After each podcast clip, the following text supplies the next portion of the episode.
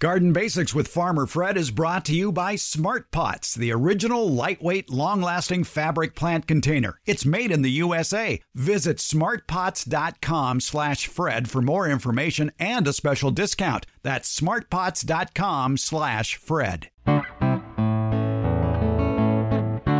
Welcome to the Garden Basics with Farmer Fred podcast. If you're just a beginning gardener or you want good gardening information, well, you've come to the right spot. If you're in the habit of buying bags of worm castings for your garden, don't delay putting them in your soil. They have a limited shelf life, and a lot can go wrong if you wait too long. America's favorite retired college horticulture professor, Debbie Flower, has tips for using bagged worm castings. Did you know you can grow roses from seed? That's right, a master rosarian tells us how to do it. We're podcasting from Barking Dog Studios here in the beautiful Abutilon jungle in suburban Purgatory. It's the Garden Basics with Farmer Fred podcast, brought to you today by Smart Pots and Dave Wilson Nursery. And we'll do it all in under 30 minutes. Let's go. We like to answer your garden questions here on the Garden Basics podcast. You know how to get in touch with us. You can uh, leave a message at SpeakPipe, speakpipe.com slash garden basics. You don't incur any phone charges that way. And of course, you can always call us and leave a question. 916 292 8964. 916 292 8964 couple of ways you can get some uh, text into us. If you go to gardenbasics.net, you can leave a question there. Maybe you have pictures you want to send along. That's always helpful. Well, then send your question and your pictures to me via email to fred at farmerfred.com. And again, uh, speakpipe.com slash garden basics, a great way to get your voice on the air here or go to gardenbasics.net and leave a question there. Debbie Flower is here to help us answer the questions, and, and people love to get information from Debbie. You know, by the way, and it's trademarked now, she is America's favorite retired college horticultural professor. Gee, thanks, Fred. Sure.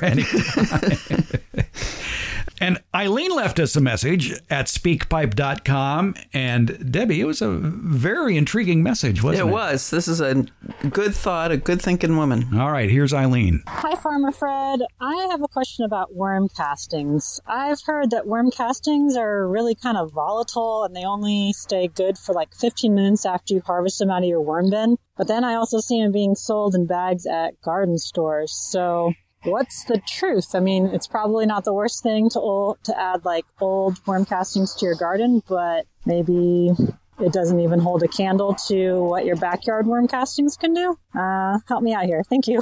Well, Eileen, you're right on several points there. yes, she is. Yeah.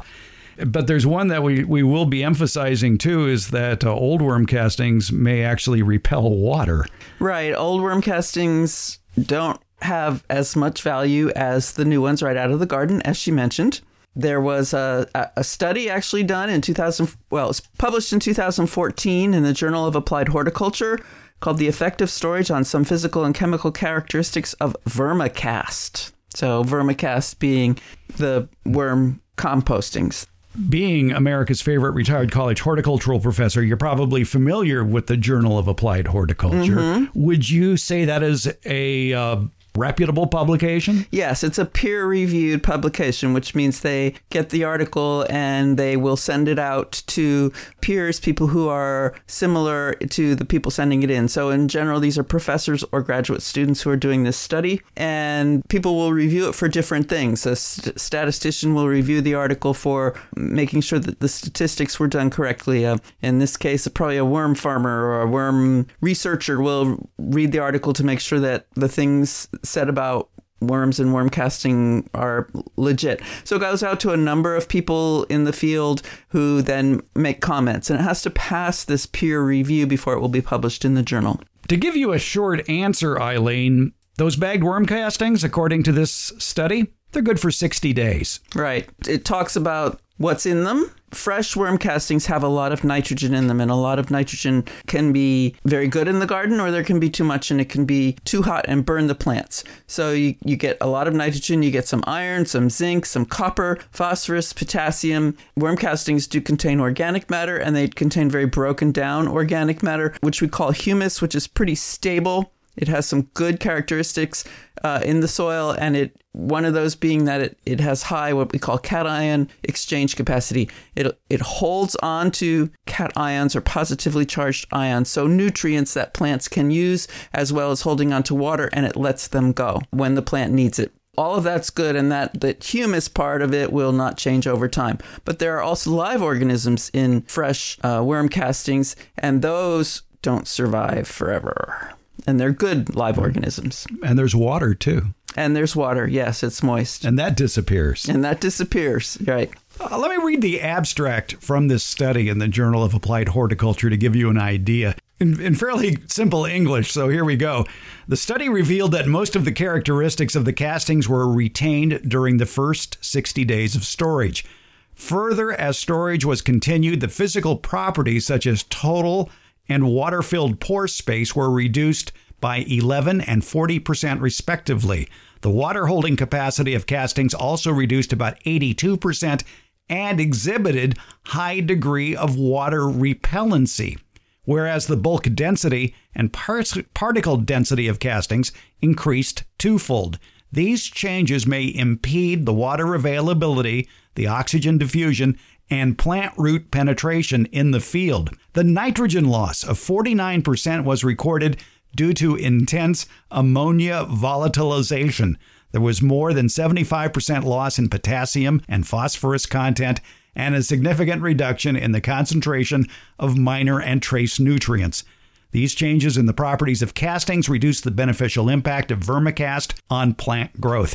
Well, that's pretty direct. It is. It is. And there are tables in this article of their results. The amount of time they looked at these worm castings were seven days every week, seven days, 14, 21. Then the table skips to 60 days, then 90 days, and then greater than 120. So it's not all that long. 120 is four months. That's right. And uh, what concerns me is the fact that if it gets too dry, it's going to repel water and it's going to make it tough as that abstract mentioned for plant roots to penetrate it. Right. So you don't you're not going to want to grow in 100% worm castings. Yeah, and if you do use it, you probably want to somehow uh, saturate it again too, especially if it's older than 60 days. Yes. So that would be uh, putting it in a bucket, let's say, and and mixing it with some warm water and using your hands.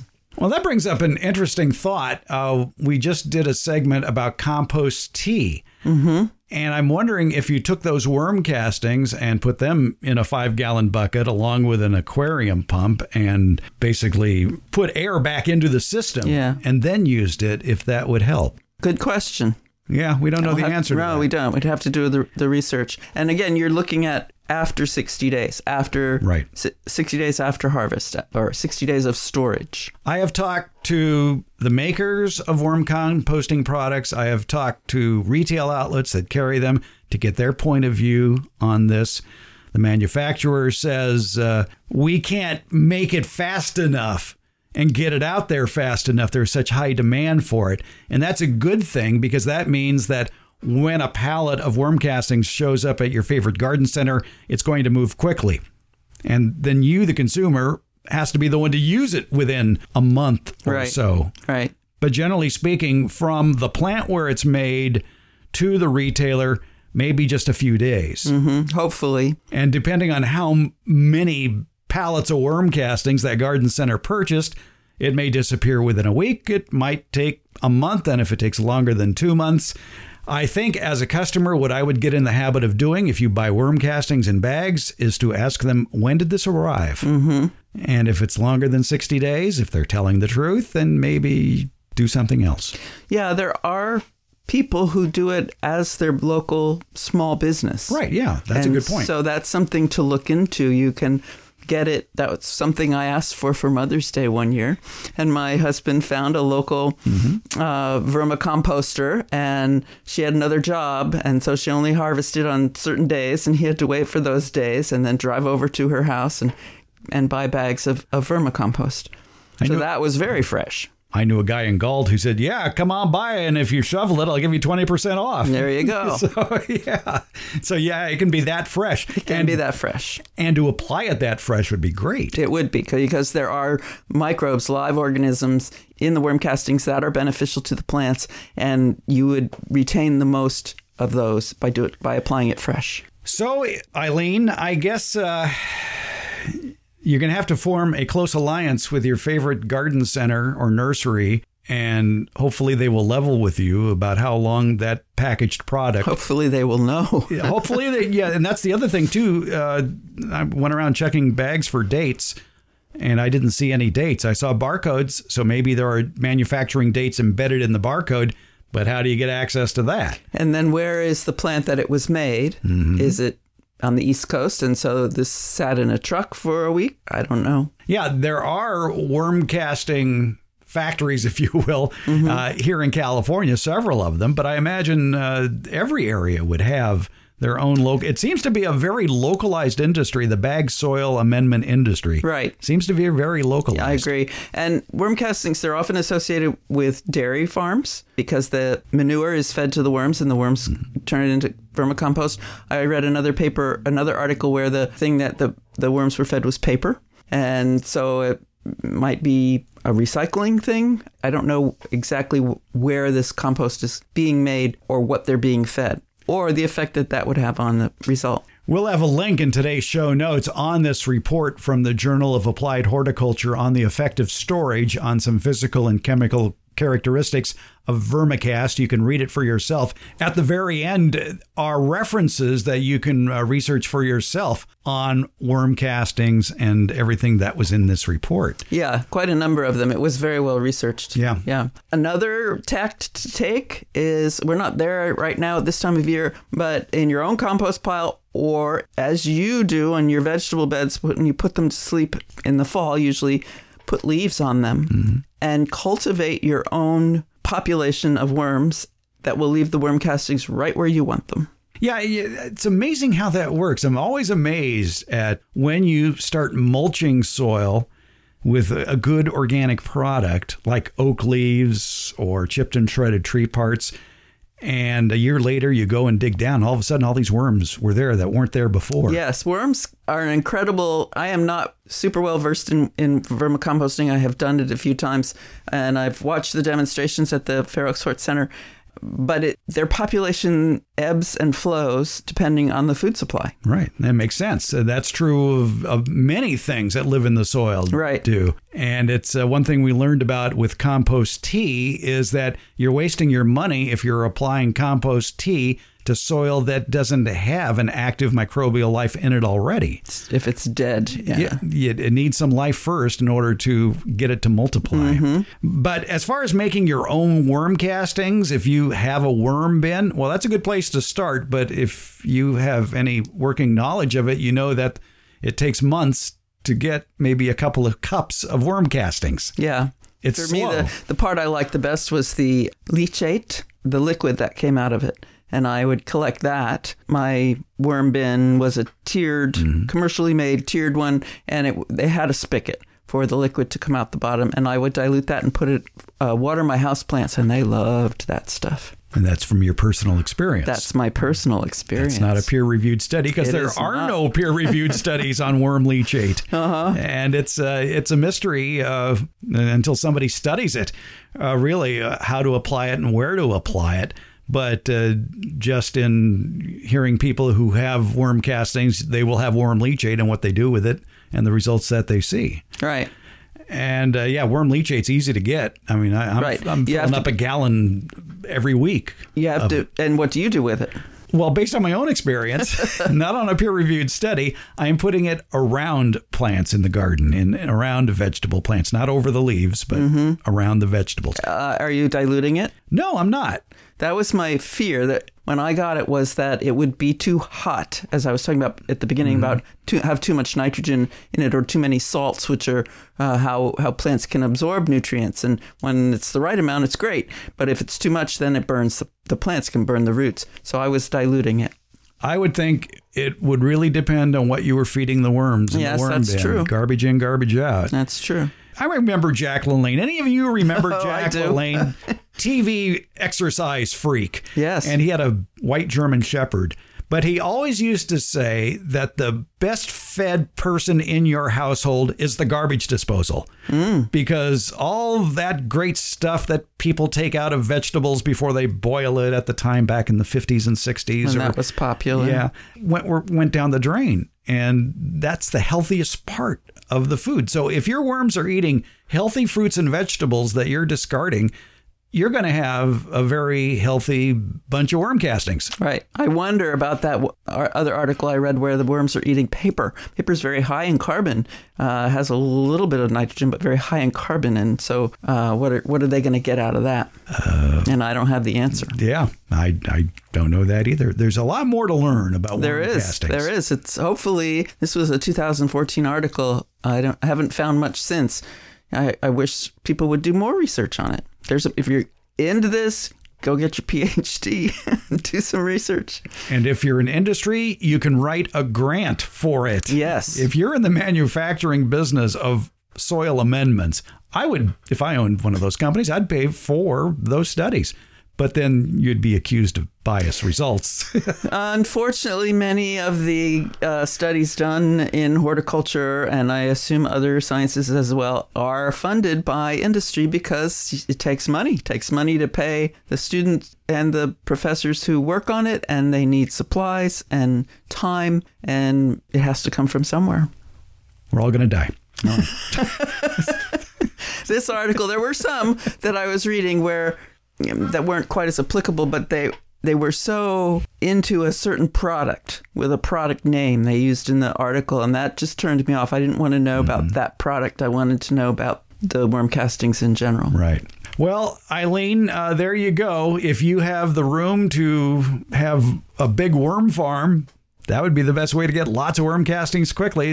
It really comes back to what we've always talked about gardening GIY, grow it yourself. Mm-hmm. That's the healthiest food you can get. And in this case, the healthiest soil amendment you can mm-hmm. get. Mm-hmm. So Yes. hope that helps, Eileen. If you want, go to the show notes and download the link to effective storage on some physical and chemical characteristics of vermicast. Debbie Flower, thanks for your help on this. Oh, it's a pleasure. You're welcome, friend.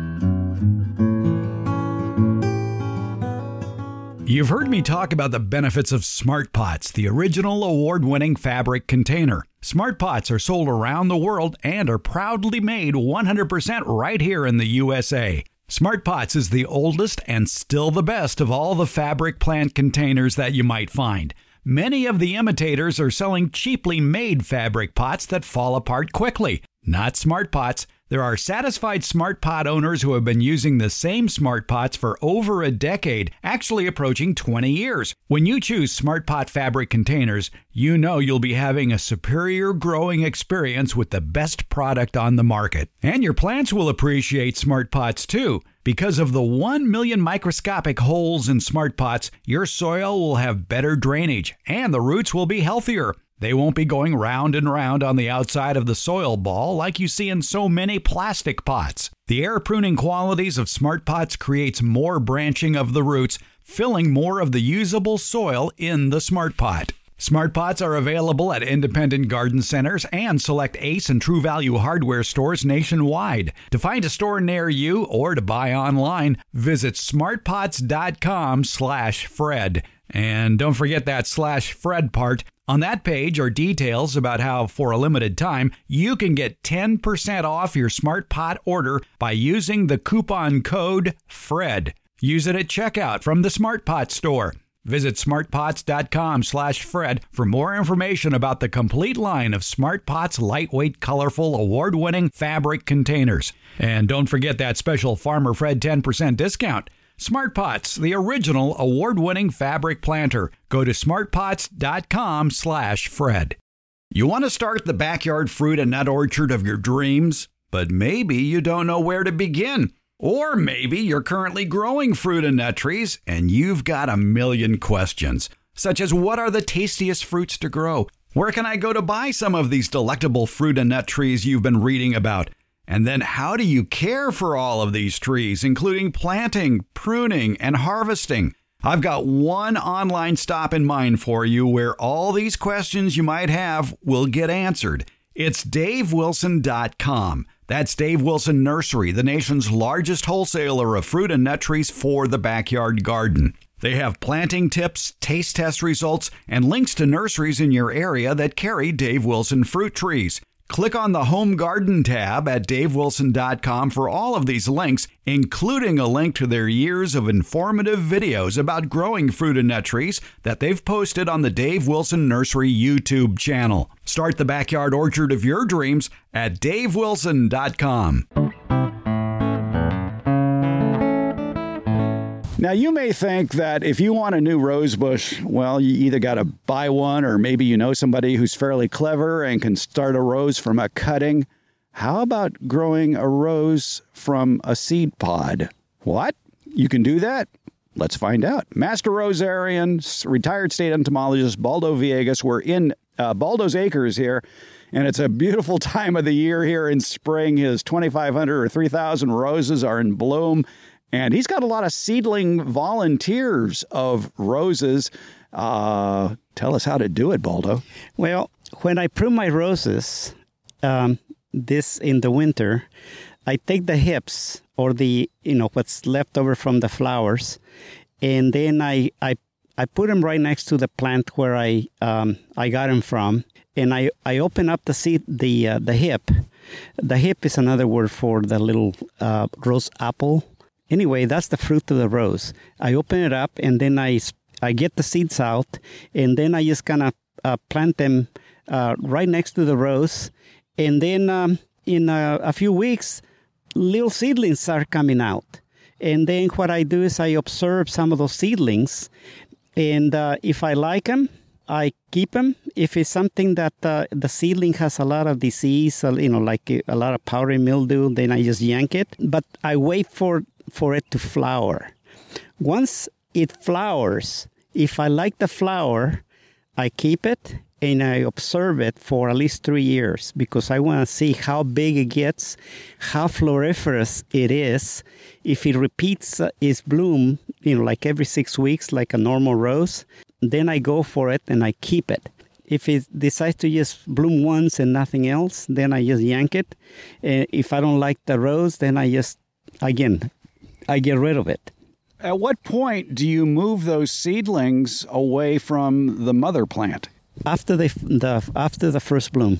Okay, so you're you're doing your your last uh, pruning in late fall, early winter. You you find those rose hips, you open them up, you plant the seeds. They probably aren't going to sprout till the following spring, I would no, think. No, no, they see some uh, seeds will sprout just a few weeks later.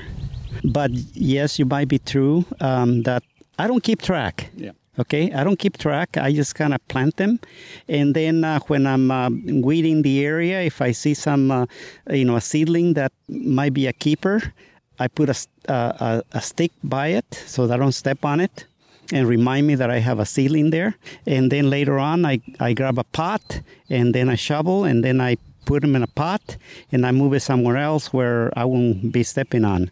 And uh, then I observe it for, uh, like I said, three years. And then if I decide to keep it, I keep it. Otherwise, I just throw it away. A lot of people think that, well, roses, in order to bloom, have to be grafted to another rootstock. So obviously, these roses are on their own root system. Can you have successful roses that way? very very uh, you can be very successful doing that i have a lot of um, seedling roses in my yard that i started that way and uh, a lot of them are keepers and i would like to introduce them eventually all right, yeah, because they're not going to necessarily be an exact duplicate of the parent, are they? No, no, they're uh, they're unique. Just like uh, when you have a kid, your kid is going to be totally different than you. So uh, it has a lot of characteristics that remind you of you, but a lot of times uh, they're beautiful. Better than you. and then, if you like it and you, you, you like the flower, you like the health of the plant, then you could take cuttings from it and start those cuttings. Well, yeah, you can uh, you can propagate it, and then you give you give it to your friends. Um, you can register it, or you can uh, even uh, approach a, a, a, rose grower, and you might get some um, some uh, money from from the rose grower. Not about, not that much money, but uh, you know a few uh, a few bucks a, a year. That that would help. Yeah, I think you might have better luck buying lottery tickets. Correct, correct. Yeah, I have a lot of friends that have seedlings that uh, where the growers just don't want to. You know, they don't. They're not interested. Yeah. Well, that's okay because you grew it from seed. You can always brag about that, and it's unique coloration as well. You can also name it after your your cat. You can name it after your girlfriend. You can name it after your wife. Yeah. You know, you can do all kinds of things, and you propagate it, and you give it to your friends, and say, "Hey, this is uh, cat's uh, uh, uh rose," uh, and uh, you know, it, it, could be a, a real nice gift. There you go. How to start roses from seed. State entomologist, retired, Baldo Villegas, still a master rosarian. It's great being out here at Baldo's Acres, admiring all the blooming roses. Thank you, Baldo. Thank you, Fred. Uh, come on over anytime. Bring me some plants uh, again. Yeah, everybody wants tomato and pepper plants. Fine. Thank you, Fred.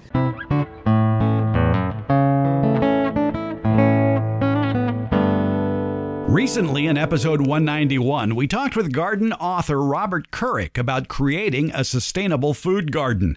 And one of his keys to success is attracting beneficial insects to your yard to go after the bad bugs. But those beneficials need certain plants to call home. Check out the latest edition of the Garden Basics newsletter, Beyond the Basics. In it, we list the beneficial insects you want in your garden, what they look like in all their life stages, and the plants that they're attracted to. It's in the newsletter that goes beyond the basics, the Garden Basics with Farmer Fred Beyond the Basics newsletter. Find it via the link in today's show notes or visit our website, gardenbasics.net. There you can find a link to the newsletter in one of the tabs on the top of the page, and you can listen to any of our previous editions of the podcast. By the way, you can read an enhanced transcript of the podcast episode that you're now listening to. It's all at gardenbasics.net. That's where you can also link to the Garden Basics newsletter, Beyond the Basics, and it's free. Take a deeper dive into gardening with the Beyond the Basics newsletter. Find it at gardenbasics.net or at gardenbasics.substack.com. Thanks for listening, and thanks for reading. Garden Basics with Farmer Fred comes out every Tuesday and Friday, and it's brought to you by Smart Pots and Dave Wilson Nursery. Garden Basics, it's available wherever podcasts are handed out. For more information about the podcast, visit our website, gardenbasics.net, and that's where you can find out about the free Garden Basics newsletter, Beyond the Basics. And thank you so much for listening.